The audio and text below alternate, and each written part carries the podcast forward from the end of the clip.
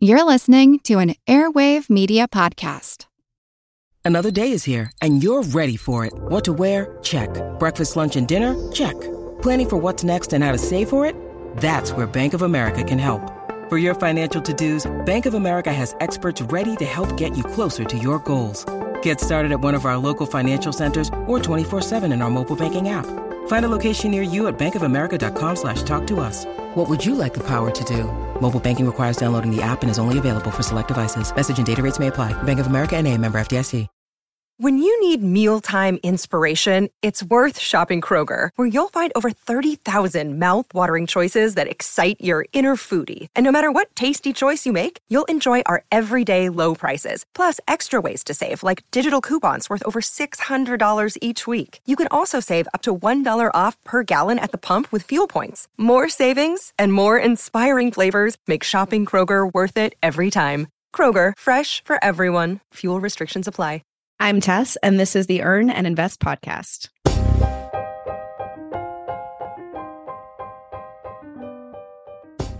It took me about a month. One month after reading financial blogs and books, listening to podcasts, the equation is utterly simple make more money than you spend, and then invest the rest in one to three low cost index funds. Investing in the stock market, that great big black box, isn't opaque after all. It is simple and easy. When it comes to wealth accumulation, at least, it takes little time to learn and understand just as much as any financial advisor. Yet, now as a podcaster who has spoken to thousands about their finances, I now realize it is rarely just an issue of knowledge. What's hard isn't not knowing how to accumulate wealth or what to invest in. What's hard is having the courage, will, and fortitude to do it. When it comes to money accumulation, most of us don't need a teacher or even an advisor. What we need is a coach.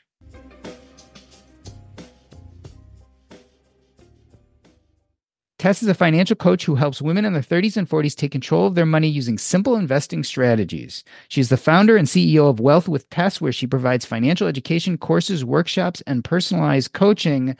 Tess, welcome to Earn and Invest. Was I oversimplifying in the intro? Is investing difficult? Doc, that's a loaded question.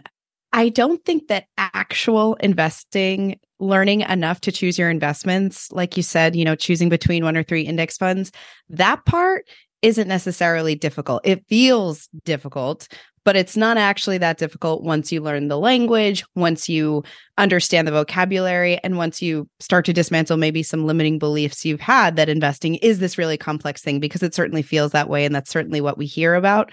So, Loaded question right off the bat. I'll say that's not necessarily difficult, but there are other pieces of it that are very difficult. And I actually think the managing of your money to be able to have enough money to be thoughtfully investing can be the harder part than actually choosing your investments.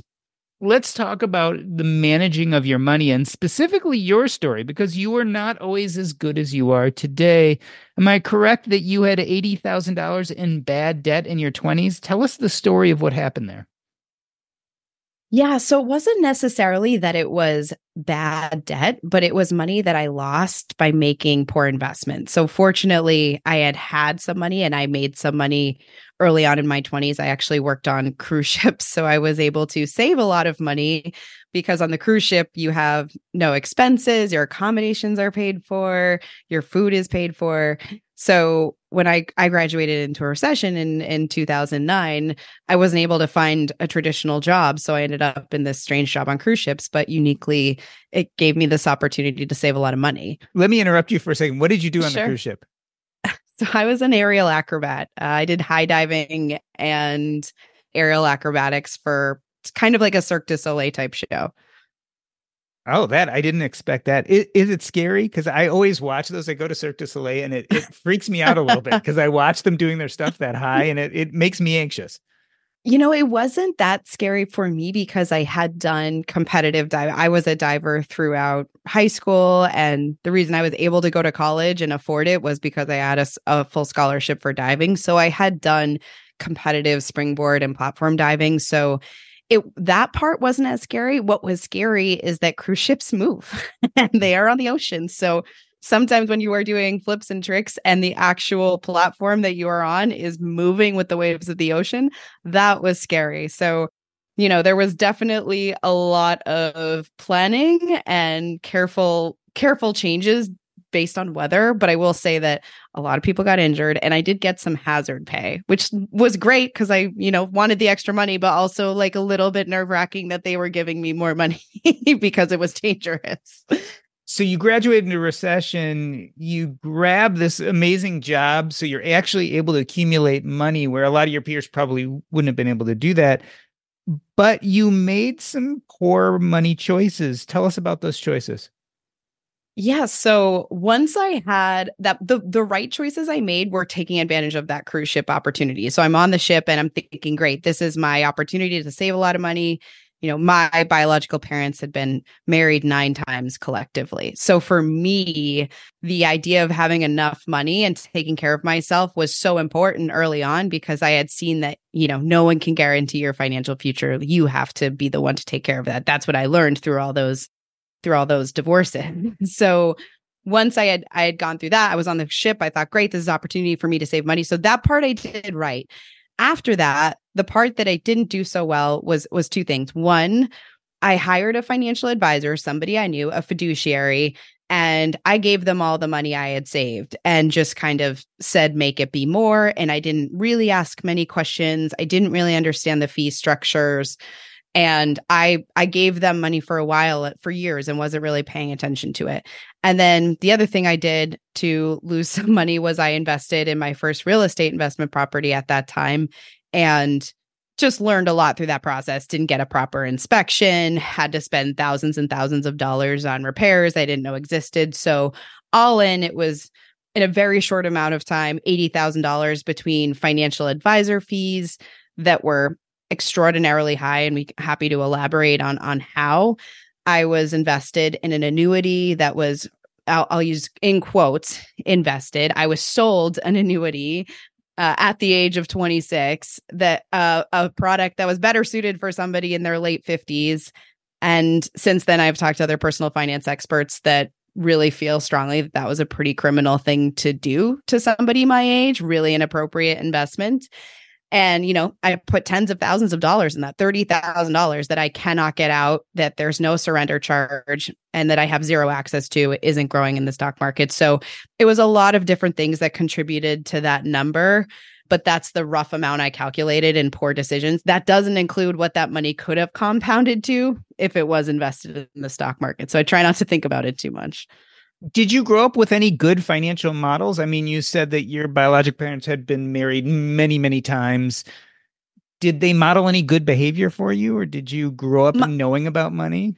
So, my stepdad modeled great behavior when it came to saving money, delayed gratification, making sure that I was thoughtful in terms of what to spend on and and the choices, you know, the opportunity cost of making this choice versus another one. So he taught me a lot, but he was very conservative. Was very nervous when I made my first real estate investment. And so I didn't learn a lot about the importance of investing. I learned the importance of saving and and how to do that, but I didn't learn about investing and that's where my money story kind of went off the rails is when I felt like I was too stupid to do it myself. And so I just hired somebody else and didn't pay attention to what they were doing. And that was a huge mistake. What was the turning point for you? So obviously you got in with some people who were not looking up out for your best interests. You made some financial mistakes. How did you turn it around? So once I invested in real estate actually and I made a bunch of mistakes, I started to pay more attention to the numbers on that property, like what the actual return on that investment was. And I think through that process, I started to think more seriously about my why. Like, what did I want to invest for? Was that just for retirement? Was there an opportunity for me to invest more aggressively and potentially retire earlier? And that's kind of around the time that I started to learn about the FIRE concept, financial independence, retire early. And so around that time, I started looking more into the returns on what I had given the financial advisor. Now, I do want to add this financial advisor wasn't like some random person. This is somebody I knew for a long time, like really trusted, like of somebody I considered a friend. They were a little older than me, but that was honestly probably the worst part because well, I think this person wasn't necessarily intentionally making these decisions. I think the industry itself and the way that some financial advisors are taught and compensated doesn't necessarily lend itself to acting in the customer's best best interests. Do you think they know though? Like, I really wonder about this. And I have to admit, I, I had a financial advisor who I actually liked very much, who was a friend. But I remember having an inkling when he's like, Well, I would never put your money into anything that at least I have a little bit of money in. And it was the way he said, at least I have a little money in, which made me start thinking long term. Now I look back at it as I think he was probably mostly in index funds and then would take like one or 2% of his portfolio and put that in what he had all his clients in. Right. So do you think he knew better? I don't know. I've thought about this a lot. I am a a positive person and I try to find the best in people. So I, I've thought about this a lot and I and I like to think that her intentions were good. I don't I really don't think I think I don't think she did. Now that now that I'm saying this is like a tough question for me to answer because we had history before and I try to I try to be as neutral as possible. I don't want to say like everyone's out to get you and this is all intentional. I think she might have had some idea, but I genuinely think somewhere she really believed that that that annuity made sense for me. Like had some way of justifying it in terms of you know, having some consistent income in retirement and the way that maybe she was taught, like almost brainwashed her into believing that this was a good investment. So I don't know. I I guess I will say I actually do believe that there is some brainwashing in terms of like selling people products that they don't need. There's always a way to position something in in such a way that it can feel like a positive or advantageous for your future and it's not. So I would say maybe in there's in her subconscious she did, but I I have to believe that there is just some massive brainwashing in terms of like what is actually a good investment going on in that industry you know because there's so many people selling people products that they don't necessarily need. Um so i hope that's true. I hope it's not just a bunch of people selling every knowingly selling all this stuff. You know a lot of these people are trying to make money to provide for their families right? So you know that's my hope. I, I hope it's not as as I don't know, as dire as that, where there's that many people intentionally making these poor choices on their client's behalf. Tell me about how that affected your decision eventually to do what you're doing today. Specifically, we're really drawing the line today about the difference between a financial advisor and a financial coach. And so I could have seen you go in two different directions here. As you went through this process, as you questioned this person who was supposed to be helping you, as you started thinking about this brainwashing, you could have said, I'm going to become a financial advisor and do better for people. But instead, you became a financial coach. Tell me a little bit about your thinking. Did you think specifically about that as you were looking at your career? I did. About the time I started to have a better handle of that real estate investment, my my first single family that I invested in was the same time I started to pay more attention to the investments that I had with this financial advisor. And thankfully, I picked up a book around that time too. It was Tony Robbins' Money Master the Game. I'll never forget. And that book was very easy to read. I I don't I'm not like a huge Tony Robbins fan. I can't even tell you how this book ended up in my orbit. And so once I I, I read the whole thing in 3 days. I was and it's a pretty big book. If you see I think it's maybe I don't know 3 or 400 pages. It's not super short. And that book I thought did such a good job of laying out how simple investing can be and also how impactful these fees can be over time and alternative solutions to working with financials. They talk about flat, flat fee financial advisors that you know can charge very transparently a flat fee amount rather than a percentage assets under management and I went deep. Like I, I pulled up some compound interest calculators and started doing this math side by side. And even if you paid you know, thousands of dollars in flat fees every year, that's probably less than a percentage fee over time to a financial advisor that's charging assets under management. So, back to your question about why I chose to be a financial coach is reading that book made me feel like there was this gap between when people are deciding that they're ready to invest and they want to start investing, but they don't know where to start, and financial advisors. Because you can't possibly choose a good financial advisor if you don't have a basic financial education, just like I didn't have, right? I didn't know the basics of investing. I didn't know that it could be easy. I didn't even know that index funds were an option. That wasn't like a term that I had heard growing up anywhere when I was deciding that I wanted to do something, because for me, this whole thing is very mission driven. Like I feel morally obligated to share my story because it was wholly avoidable with a very small amount of education. Like that one book, really, like if everyone read that one book, they'd have a much better understanding of what they need and how to get started investing. And so for me, that is why I chose to be a financial coach because I want to I want to serve the gap between I'm ready to invest and I'm just going to give my money to a financial advisor because not, I'm not I'm not saying that all financial advisors are bad and I definitely think that people can learn how to invest on their own but either way you should have the opportunity to build enough knowledge to make that decision for yourself. So I would say with the people that I work with most of them decide to invest on their own and if they have a challenging situation they'll consult a flat fee planner but some of them do choose to stay with a financial advisor full time.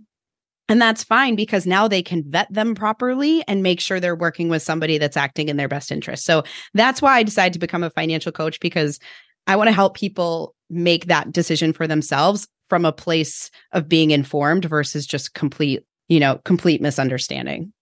So I feel like they're financial coaches who obviously provide some planning and advice, and then they're financial advisors who obviously do some coaching. What's the difference? What's the line you draw between what a financial coach does and what a financial advisor does? It's a tough question because what a financial advisor does can vary so much. So I'll answer this by starting over there, right? Because there's so many different types of financial advisors. Some financial advisors are just going to take your money and put it into some funds and not really pay attention to it and that's not a that's not a great financial advisor. But there are some great advisors that will educate, that will help you come up with a plan. So from my perspective, a financial coach is really an educator and the line ends in the fact that I'm not going to tell you what to do. I can coach you on different options. I can share information. I can help you build knowledge. I can help you build confidence that you can learn how to invest on your own, that you can control your money, and also really motivate you on the possibilities, right? Like a lot of what I do is inspire people to believe that they can turn their financial life around, that they can actually retire comfortably, that they might already have enough money already. I do a lot of that.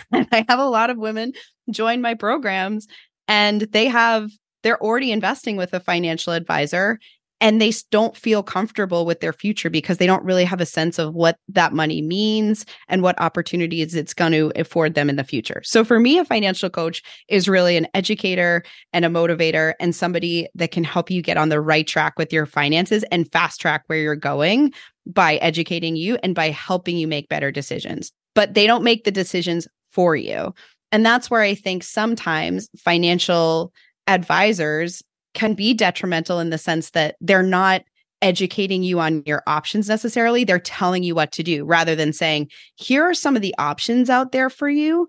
Let's build your knowledge so that you can decide how you want to invest, so that you can create a simple portfolio, that so that you can decide how much money you want to be investing depending on your retirement goals or your short-term goals or whatever it might be. So that to me is the difference. Now, there's a ton of overlap. Like i said there's some there are some financial advisors that are awesome particularly flat fee advisors.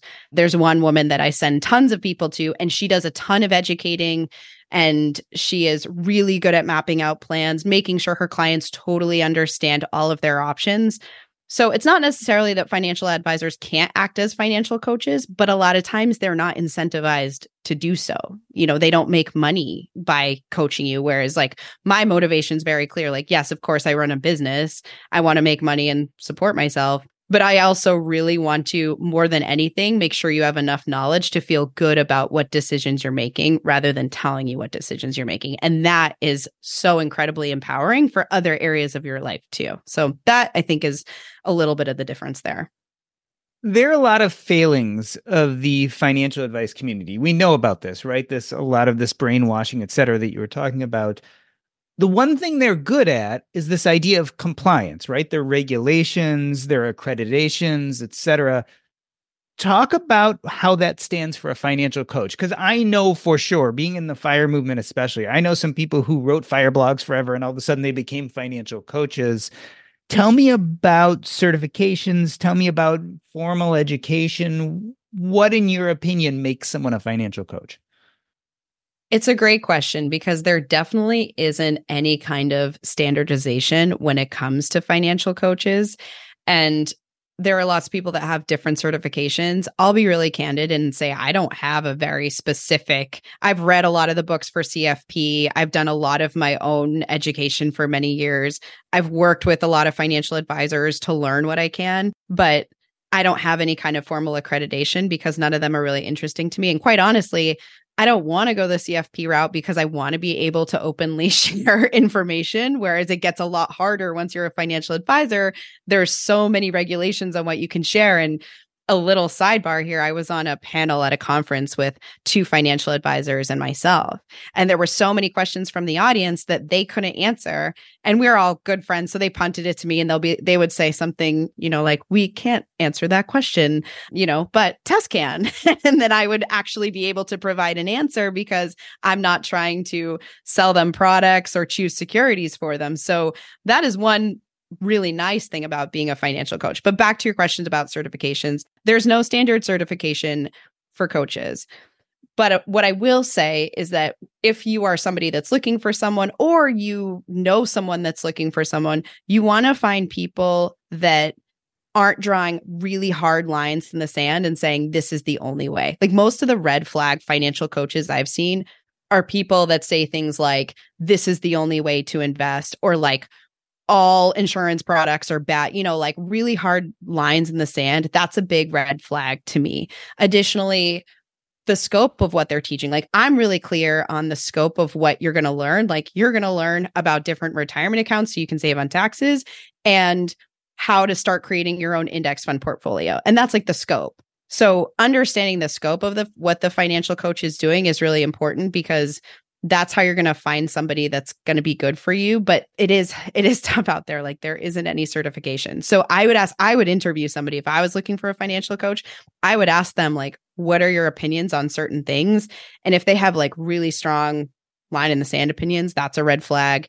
Always get referrals for anything like that from other people. I would talk to i would ask to talk to 3 to 4 people they've worked with in the past ask for specific results just like you would do for anybody else. So I do think it's super important to do your due diligence. And also then even if you are working with a coach make sure if they if they provide information like vet that information yourself. That's one great thing that a coach can provide is information on what you need to dig in more yourself. So i do think there's a responsibility to the consumer to make sure that if you are going the coach route it can be awesome and you can learn a lot you know but if you're at a point where you're making really technical decisions or you're you still have questions you need to make sure you find the right professionals to help you with that especially if your situation's complicated.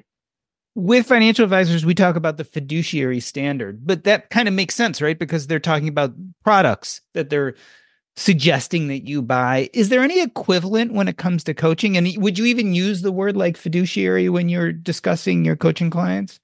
I don't use the word fiduciary. And quite frankly, given my my situation, I was working with a fiduciary that made a bunch of decisions on my behalf.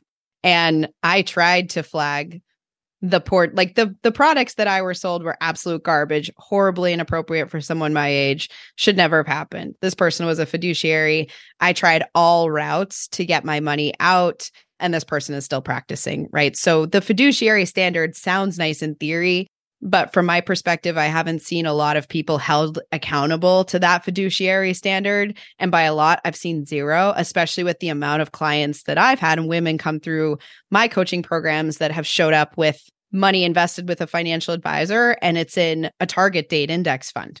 Or it's you know not invested for years. There was a woman that i just talked to that had three accounts with a financial advisor. One was a roth. It hasn't been invested for 10 years sitting in cash. She had no idea that person isn't going to be held accountable. So, besides my rant about fiduciary being a term that I don't think is is is I is idealistic but not actually helpful in the sense that nobody's actually like holding people accountable to that standard proactively. I think in the in the coaching world there isn't necessarily a term like fiduciary that is the same. But again, I would say if you're looking for somebody, it does come down to vetting and understanding and also, like, if I hear a coach say, I'm not totally sure about that. I'd recommend checking with this. Like that's a green flag, right? Because this is such a huge topic. Not every coach knows everything there is to know about personal finance. So I would say that when you're looking into this stuff, there isn't necessarily a standard yet. I hope there is some decent standard in the future, but there's not right now. So it really is important as a consumer to look for those green and red flags when you're looking to work with someone. One of the things that that becomes apparent when you're thinking about this fiduciary status is what we really get tripped up, especially with financial advisors, is how they're being paid, right? So this person you worked with probably got paid to sell you an annuity. Even if you're in the assets under management system, these people are still then, in a sense, make more money by convincing you, for instance, don't put your money in real estate. Make sure you put it in the stock market with me. So there, there obviously is some personal gain talk to me about how financial coaches get paid because i think this is this might in a sense relieve some of the problems people at least get into trouble with with financial advisors. Yeah it's a great point. So as as I, th- I think most of this audience probably knows most financial advisors charge assets under management so that's a percentage of the assets that you're investing with them. Some of them i have heard charge net worth by net worth, which actually does help a little bit with the conflict of interest because I have heard of situations where, you know, clients have money in real estate and in their investments, and the financial advisor is not incentivized to help them withdraw from their investments because then they're making less money. So, you know, assets under management, there's tons of conflicts of interest there, no matter how how you slice that. With financial coaches, they get paid in a variety of ways, but there's three models that I see most common.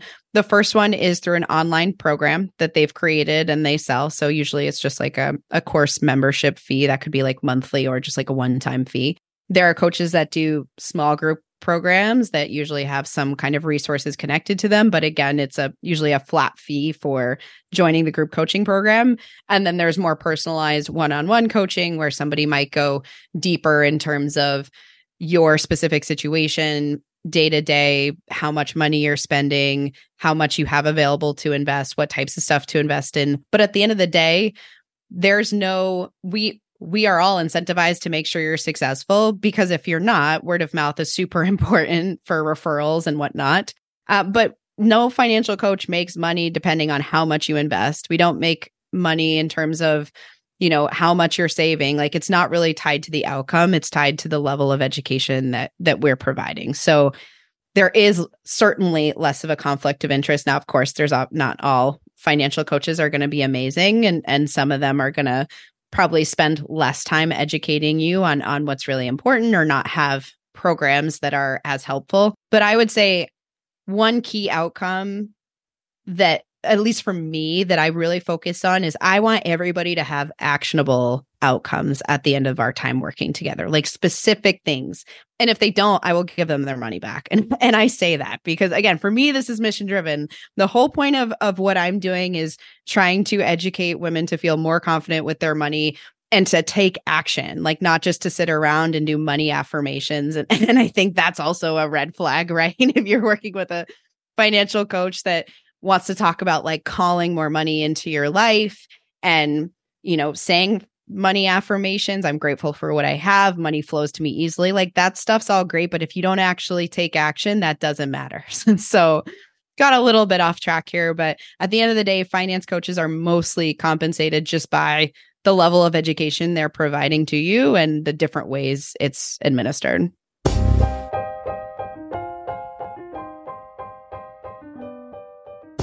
We are talking with Tess. She is the founder and CEO of Wealth with Tess, where she provides financial education courses, workshops, and personalized coaching. And we are talking about the difference between financial advising and financial coaching.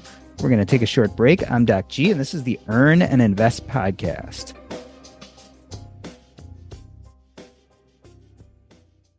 This episode is brought to you by Range Rover Sport.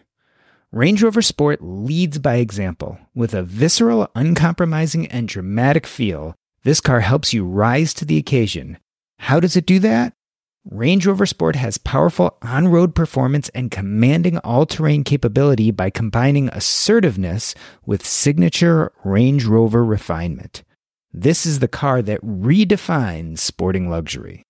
The new Range Rover Sport features advanced cabin technologies such as active noise cancellation and cabin air purification, purposeful cockpit like driving position, and award winning Pivi Pro infotainment is at the heart of the experience and provides intuitive control of the vehicle systems.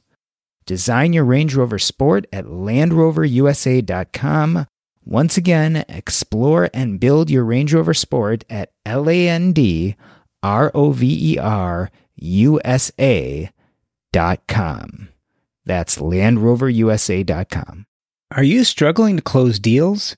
B2B selling is tougher than ever, and that's why I want to tell you about LinkedIn Sales Navigator. Fueled by LinkedIn's 1 billion member platform, Sales Navigator gives you the most up to date, first party data, enabling you to unlock conversations with the people that matter. Sales Navigator helps you target the right buyers, service key signals such as job changes or which accounts you should prioritize, and shows you hidden allies so you can find those buyers that are most likely to convert. LinkedIn Sales Navigator is a sales intelligence platform that helps professionals effectively prospect and engage high value customers, drive higher revenue, and increase sales performance. Right now, you can try LinkedIn Sales Navigator and get a 60-day free trial at linkedin.com slash earn. That is linkedin.com slash E-A-R-N for a 60-day free trial. Let LinkedIn Sales Navigator help you sell like a superstar today. Just go to linkedin.com slash earn and get started. We are back with Tess. She is a financial coach who helps women in their 30s and 40s take control of their money using simple investing strategies. Tess, let's talk about your coaching itself. Why women? Why people in their 30s and 40s? How did you decide on these populations? So, I became very interested in helping women understand their money situations and also helping women earn more money when I was working in corporate. So I worked for a long time for a global marketing agency. I worked my way up through the ranks and I became a VP of operations. And through that experience, I managed a lot of women. It was a largely, it was mostly women, the organization, majority women. And through that experience, through meeting other women in different positions, I started to notice one that even in a majority women organization that a lot of women were afraid to negotiate their salary, a lot were underpaid. I had I had a knack for trying to understand where people were at, probably a little nosy, but a lot of that was because I knew that some people were being underpaid and it really bothered me and they weren't fighting for it either, even if they were super talented. And so that brought me down the rabbit hole of, you know, gender pay equity and how many women don't negotiate. And that's kind of where this whole thing started for me because I started to uncover anecdotally in my small orbit and then through talking to a lot of other women and going down this rabbit hole that the gender wealth gap it starts with the pay discrepancies but that's not where it ends so when i followed this rabbit hole it started with realizing how many women around me were super talented and underpaid and then as I thought about it more and dug in more, then I realized this was around the same time that I was learning about how my money was not working for me, how I had missed out on big returns in the market. I was getting horrible returns with my financial advisor. I was invested super conservatively in high fee funds, all this stuff. So I started to figure out that the returns on my own money were less than they should have been, especially for somebody my age. So then I'm starting to think, and I'm like, okay, well, women are making less and then we're investing less because we're more risk averse. So his, historically speaking, women have put more money in cash and then we have less wealth. So it's a problem because it perpetuates on itself. If we're not making as much money and we're nervous to invest, then we're investing way less than we should for retirement. And then women are living longer. So they're likely to outlive their partners. Women getting divorced, one, I think it's like one in five women end up in poverty because of that. So there's just less and there's less financial literacy. Women are less confident when it comes to money, so they're more likely to find a professional, which unfortunately should be an easy thing. It should be easy to go find a professional to manage your money that you can trust, but it's not because the standards aren't where they need to be. So that's that's the whole rabbit hole of why I wanted to focus on women because to me it's er, it seemed like an underserved population. And then when it comes to women in their 30s and 40s, that population is important to me because that's kind of, in my opinion, that is the time to start to figure it out to make sure that you can retire comfortably. Like once you're in your 50s, it gets a lot harder, but you're if you're in your 30s and 40s and you really buckle down and you make some changes, you can drastically change the director trajectory of your financial future in 3 to 5 years. But once you get past that, it gets a lot more tricky. And so what I found was a lot of women in their 30s and 40s feel like they're so far behind that they don't even want to start. They're like, "Oh, I, I you know, I'm already past the the time that I'm going to be able to reach, you know, financial independence." And so they get paralyzed and they don't take action. And so I think the millennial population is a great population to serve because it can be inspiring. Like you still have time to retire even early. If you buckle down and make some decisions, like you have time to retire early still also, we all grew up in a time where we didn't have the same kind of access to information that younger people have now. There's a lot of data on how many younger women are investing because there's you know, they're learning about investing on TikTok and Instagram and we didn't have we weren't exposed to any of that. So, I think the millennial population is suffering from some really challenging economic conditions, right? Like most of them graduated into a recession or lived through a recession or were starting their career at the beginning of a recession. So now we're talking about inflation and prices are crazy. So I think that population has, at the same time, unique challenges based on economic factors out of our control, but also is a perfect time to turn it around and really get ahead financially in a way that I think a lot of people that age don't think they can if they feel like they're behind. So that's why I serve that population for for all those reasons. Let's talk about this process of turning things around. One of the problems when I started learning about my finances is I just thought it was going to be too difficult and too time consuming. In fact, it was the main reason that I'm like, I'm a doctor. I don't have time for this. I'm going to let a financial advisor do everything. I'm just going to hire the right person and push it off on them. That's obviously the wrong approach. I, I found that out myself.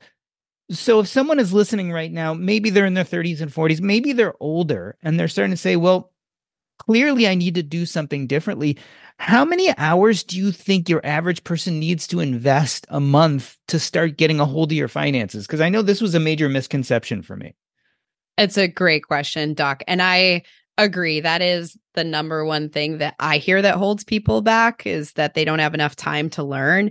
I think that a better approach rather than picking like an amount of time per month is committing to an educational opportunity and then from there taking some action. What I mean by that is reading a book in a short amount of time about beginner investing, something super simple, or taking a program and, or a course that's like four weeks long or something like that, where you can learn the basics of financial foundations, learn the basics of budgeting, understand cash flow, understand basic things like how to calculate your net worth if you're not doing that, that kind of stuff, and then how to create a simple investment portfolio. And all of that you can do in a couple of weeks. That doesn't take a long time. So I would say, I don't know, if I had to put a number on it, I'd say if you committed for a month that you were going to spend two hours on Saturdays learning a little bit about how to manage your money and investing and setting more importantly than all of that setting some actual goals right? Because i think that's the biggest piece a lot of people miss is they want to fix their financial situation but they don't know to what end. And it's very hard to be motivated if you don't know where you're headed. So i would say the first thing would be and this is actually the exact structure of how i work with women is the first thing we do is figure out where you want to go. How much money do you want to have in retirement? What are your short-term goals then we can say, okay, what's your cash flow? This is how much money is coming in. This is how much money is coming out. That could be a second week. A third week could be identifying areas to reduce your spending or increase your income. And then the third and fourth week could be figuring out which retirement accounts are going to help you save on taxes, which are a lot of accounts you you might already have, like 401ks, IRAs, whatever. And then the last one is learning how to choose simple portfolios, usually like index based portfolios. Like that whole process doesn't have to take more than a month, quite honestly. And that's where a financial coach can be helpful because they can give you that framework to say, okay, in the next like four to six weeks, here's what we're going to do. And by the end of this, you're going to know how to open up your own investment account and figure out how much you need to be investing for your goals. That doesn't take that much time at all. And then once you've done that, once you have that like baseline foundation education, then if you spend a little bit of time per week, you know, subscribe to a money podcast, listen to that once a week. It doesn't take a lot to make huge changes in your financial life, but I do think some kind of like initial focused education is going to be really valuable versus like, you know, an hour a month or here or there, like really deciding what you want to learn and then and what your goals are and then from there choosing some kind of formalized simple education to get you going. It's an interesting question because I think a lot of people, when you say, okay, get some education, maybe get a simple book, et cetera, people like, okay, I can, I can do that. The next step, though, hiring a financial coach or even at some point getting to a financial advisor means that you're going to have to expend some money. So I think a lot of people struggle with when am I ready or when am I at that point? Like, when is it just, okay, teach yourself a little, learn a little bit, start listening to podcasts and blogs versus when it's like, okay, you probably will benefit from having a financial coach. It's time to to invest a little in in getting some more knowledge and help. I would I could answer that that question in two ways. So one way I would say is if you're thinking about this from a debt perspective and you want to get out of debt quickly, that's a good time to to hire a financial coach. I don't actually do that. There are financial coaches that focus on de- debt payoff strategies. That's not so, that's not what I focus on. So for me, I specifically w- want to find women that don't have any debt that are doing some investing but are nervous about retirement and aren't aren't sure they're on the right track. The real answer to your question is as soon as possible, right? Like the trigger should be before you even have your first investment, before you have your 401k. Ideally, you understand what your money is invested in, but that's an ideal state that doesn't really exist. So I would say the moment that you're thinking about it, probably is the trigger that you need to go find somebody. Because if you're thinking about it, that means that there is some knowledge gap and you want to find somebody to help you figure out how to fill that knowledge gap. If if you're sitting there like asking yourself any money question that you really don't know the answer. You know, am I on track to retire early? Do I have enough money invested? What am I invested in? Any of those are questions that you should definitely find somebody to help you with because the sooner you do, the sooner you're going to benefit from the optimization of those accounts. And I think this is one thing where, you know, a lot of your listeners are very financially savvy, right? So I think it's really important to encourage people, even if they're doing pretty well, to understand that small tweaks in how you approach your money make huge differences, right? We don't all sit around doing compound interest math, but you know, anyone with a 401k that's sitting there going, "Hmm, I wonder like how my 401k is invested." Like you should figure that out ASAP because that's going to make a massive difference in your retirement if you're invested in high fee funds. So, it's a tough question, doc, because I think at any point in your financial journey it could be worth it. You know, there's a lot of people making 250 per month and living paycheck or sorry 250 a year 2050 a year and living paycheck to paycheck the for those people that are in debt that are living paycheck to paycheck they should spend $5000 on a budget coach to help them figure that out right? Like if they get that under control they're going to be able to invest 5000 a month potentially in a very short amount of time. So it's tough to say like when that trigger is but what I think is most important and the and the biggest way I could probably simplify this is at any point if there are questions and knowledge gaps with your money, like it's your money, you've got to figure it out rather than putting it off or being paralyzed by decision making. And I think that's what we need to do for the next generation is normalize those conversations. Like as soon as you have that moment where you're wondering what to do, that's a moment where you need to go find someone to help you. And there's so many resources out there. So it's kind of a roundabout answer to your question, but that's a tough one. you mentioned here and there in this conversation that you have some flat fee financial advisors that you really like to work with. How do you know when it's time that you kind of that not only financial coaching, but you need a financial advisor as well, or or who do you tend to refer to financial advisors specifically? That's a great question. So I'd say most of the time my opinion on this, and I'll say my opinion, there are certainly multiple opinions on this, but my opinion is that the vast majority of people can very easily learn how to manage their own money with a, with an index portfolio and some budgeting tools. I would say that times when I refer people to a financial advisor would be if somebody is close to retirement and needs help with drawdown strategies. That's a big one, right? Because you can really benefit from some help there.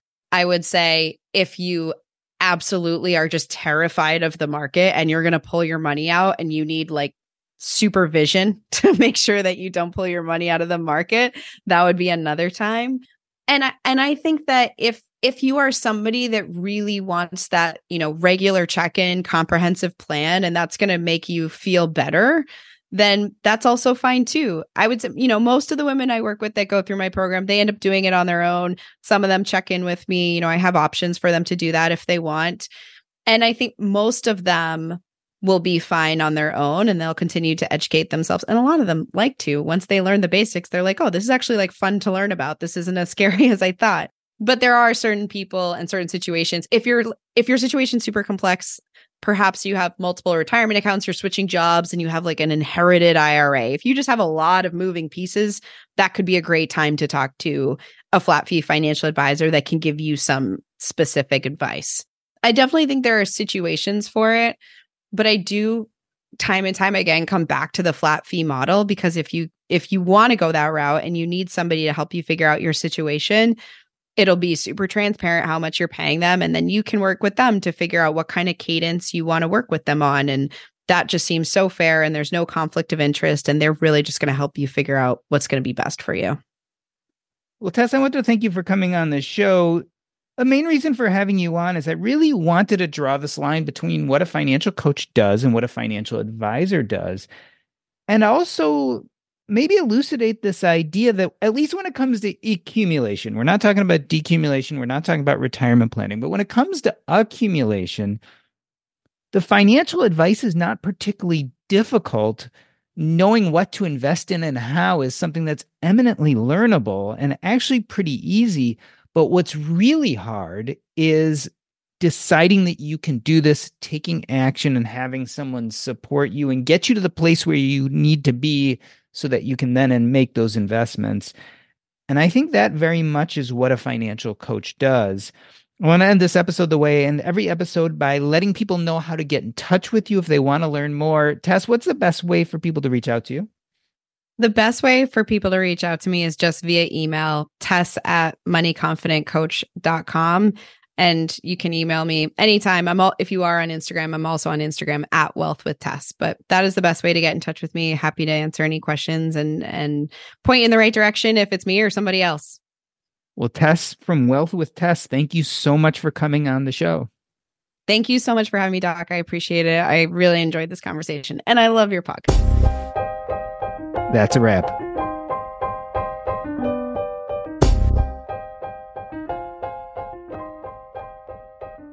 Earn and Invest is now part of the Airwave Media Podcast Network. Visit airwavemedia.com to listen and subscribe to this show as well as other fine podcasts.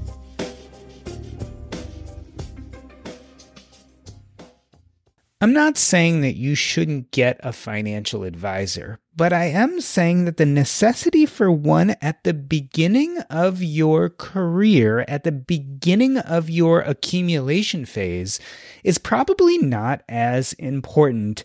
I guess I see it in two ways. If you are looking at the accumulation stage, if you are building up wealth, if you are investing for the long term, it is really easy to go out there and teach yourself. Read a few books, read a few blogs. Within a month or two, you will know how to invest wisely and reasonably for the long term. It might be a three fund portfolio. It might be VTSAX only. It might be all sorts of possibilities. But the idea is broad based index investing with low fees over a long period of time. Anyone can do this. You don't need a financial advisor to tell you how to do that. Now, it is true that you may have trouble getting started. You may feel like you need support. You may get queasy when the stock market goes down and panic sell. If that's the case, then you probably don't need a financial advisor. You probably need a financial coach. And I think this is the distinction we've been trying to draw with this episode. The difference between a financial advisor and a financial coach is that there is no fiduciary standard the way there is with financial advice. But like Tess mentioned, it's really hard to know what that means anymore. Some people are fiduciary in one aspect and not in the other. But a financial coach you can pay for a piecemeal service or you can take a course of theirs and they can teach you a defined bit of knowledge that will help you. And they're really good, especially if you need that extra bit of emotional strength when it comes to the ups and downs of the market.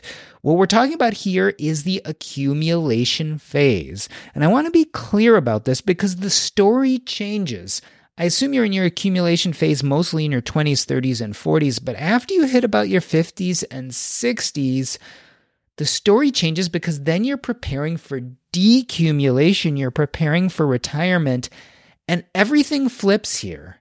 Now, when you get to the point where you're thinking about decumulating, where you're starting to think about Social Security, when you might have eventually required minimum distributions, all of this stuff gets super, super complicated. And this is when having a financial advisor, having financial advice can be extremely important and exceedingly helpful. So things really switch as you move from accumulation to decumulation. That is the time that it's very reasonable to pay for financial advice because the decisions are much more difficult. Right? In accumulation, all you have to worry about is what do I put my money in long term where it's going to grow appropriately. But once you hit decumulation, there are all sorts of issues with taxes and which accounts you draw from first and how to manage required minimum distributions and minimize them so you don't have to pay the full brunt of taxes. Here's where things really get complicated. And in fact, a lot of people I know in the financial advice world still feel like they need help when it comes to decumulation. So I deal with a lot of content producers every day, people who study this stuff ad nauseum. And yet when it comes to decumulation, most of them actually hire someone to help them. And the good news is there are a lot of practices out there that stress drawdown strategies and decumulation and have advanced knowledge of the tax consequences, etc. So this is something you can do. And I'm not saying all financial advice is bad. I'm just saying that we need to be aware of how and when we need it. And the reason is financial advice is expensive. It costs money, especially if you're using assets under management. When you get to the point where you have a lot of money, everything costs quite a bit and you don't want to be saddled with huge fees. Nothing will eat away at your savings more than paying big fees for financial advice or paying big fees on funds. So there you have it. Financial advisors have their place, financial coaches have their place, and there is room for the do it yourselfer who wants to learn by themselves. But I'll warn you, doing it yourself at the end of your accumulation phase when you're starting to get to decumulation can be very difficult and the chance of making a misstep is really great. So I really enjoyed this episode with Tess and I really think that it helped us draw the distinction of when you need financial advice and when you need financial coaching. Hopefully you will be able to find each of them when they fit your needs best.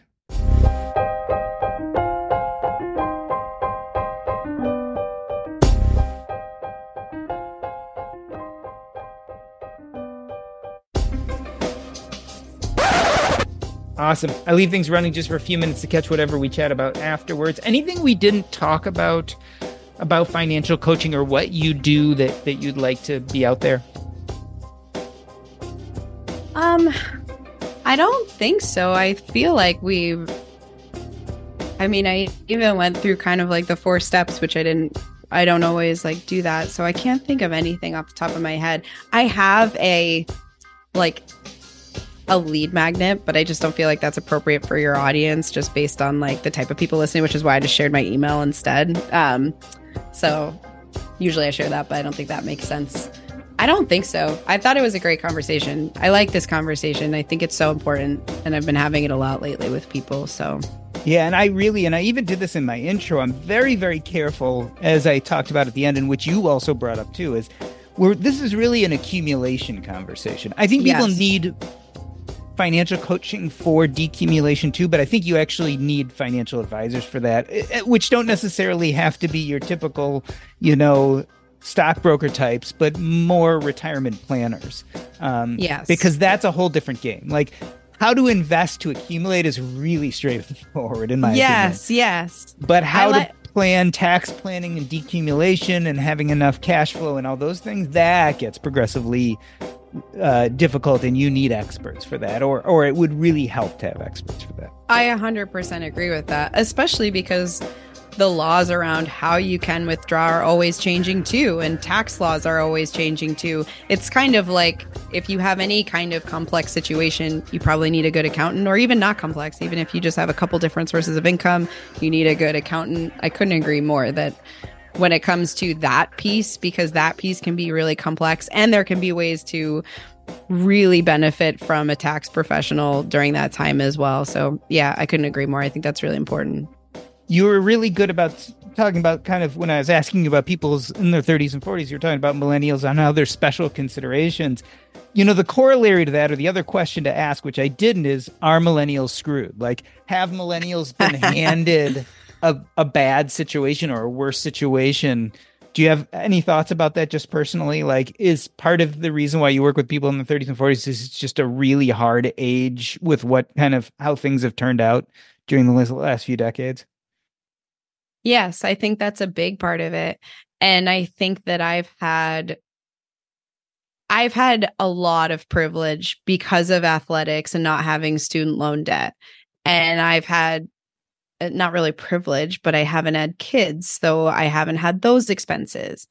And I invested in real estate 10 years ago. So I accidentally had all these benefits that I never realized I would have just kind of by accident. You know, I didn't know what was going to happen to the real estate market and I didn't understand how incredibly impactful student loans are for your future and how expensive kids are and now you know, I'm in my mid 30s and I've watched my peers go through this incredibly hard time. And it's so, so in opposition to what my life has looked like. And so I think part of it is just seeing that difference between how my life has has the trajectory of my life and then the trajectory of really smart talented people seemingly doing all the right things and having such a hard time getting ahead it is hard for millennials no doubt about it. And and I do say this all the time and I and I try to approach all the financial coaching with as much empathy as possible because most of us didn't get this education when we should have. And now we're in this tough position where we we're lacking some knowledge and it's really hard to get ahead in this economy especially if you're in that age bracket trying to pay for kids trying to pay off your student loans and trying to buy a house. It's it's it can feel really impossible.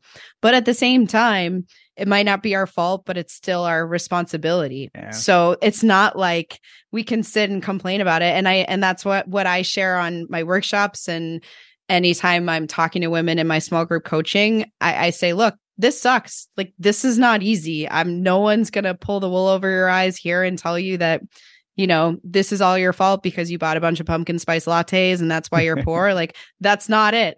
it's definitely hard.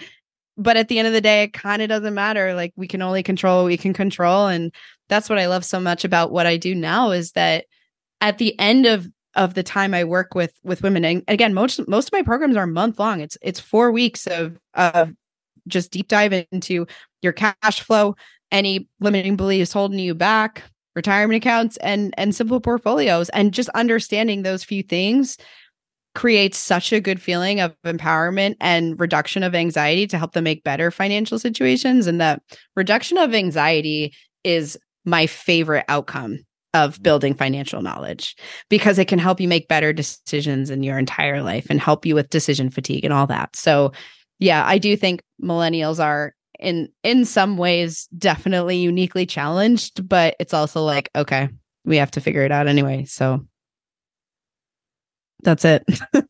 awesome.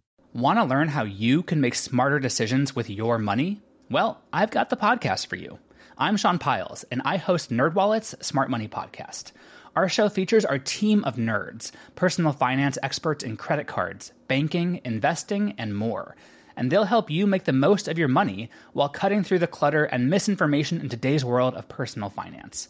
You'll get clarity on strategies to help you build your wealth, invest wisely, shop for financial products, and plan for major life events. Listen to NerdWallet's Smart Money Podcast wherever you get your podcasts. As a longtime foreign correspondent, I've worked in lots of places, but nowhere as important to the world as China. I'm Jane Perlez, former Beijing bureau chief for the New York Times. Join me on my new podcast, Face Off US versus China, where I'll take you behind the scenes in the tumultuous US China relationship. Find Face Off wherever you get your podcasts.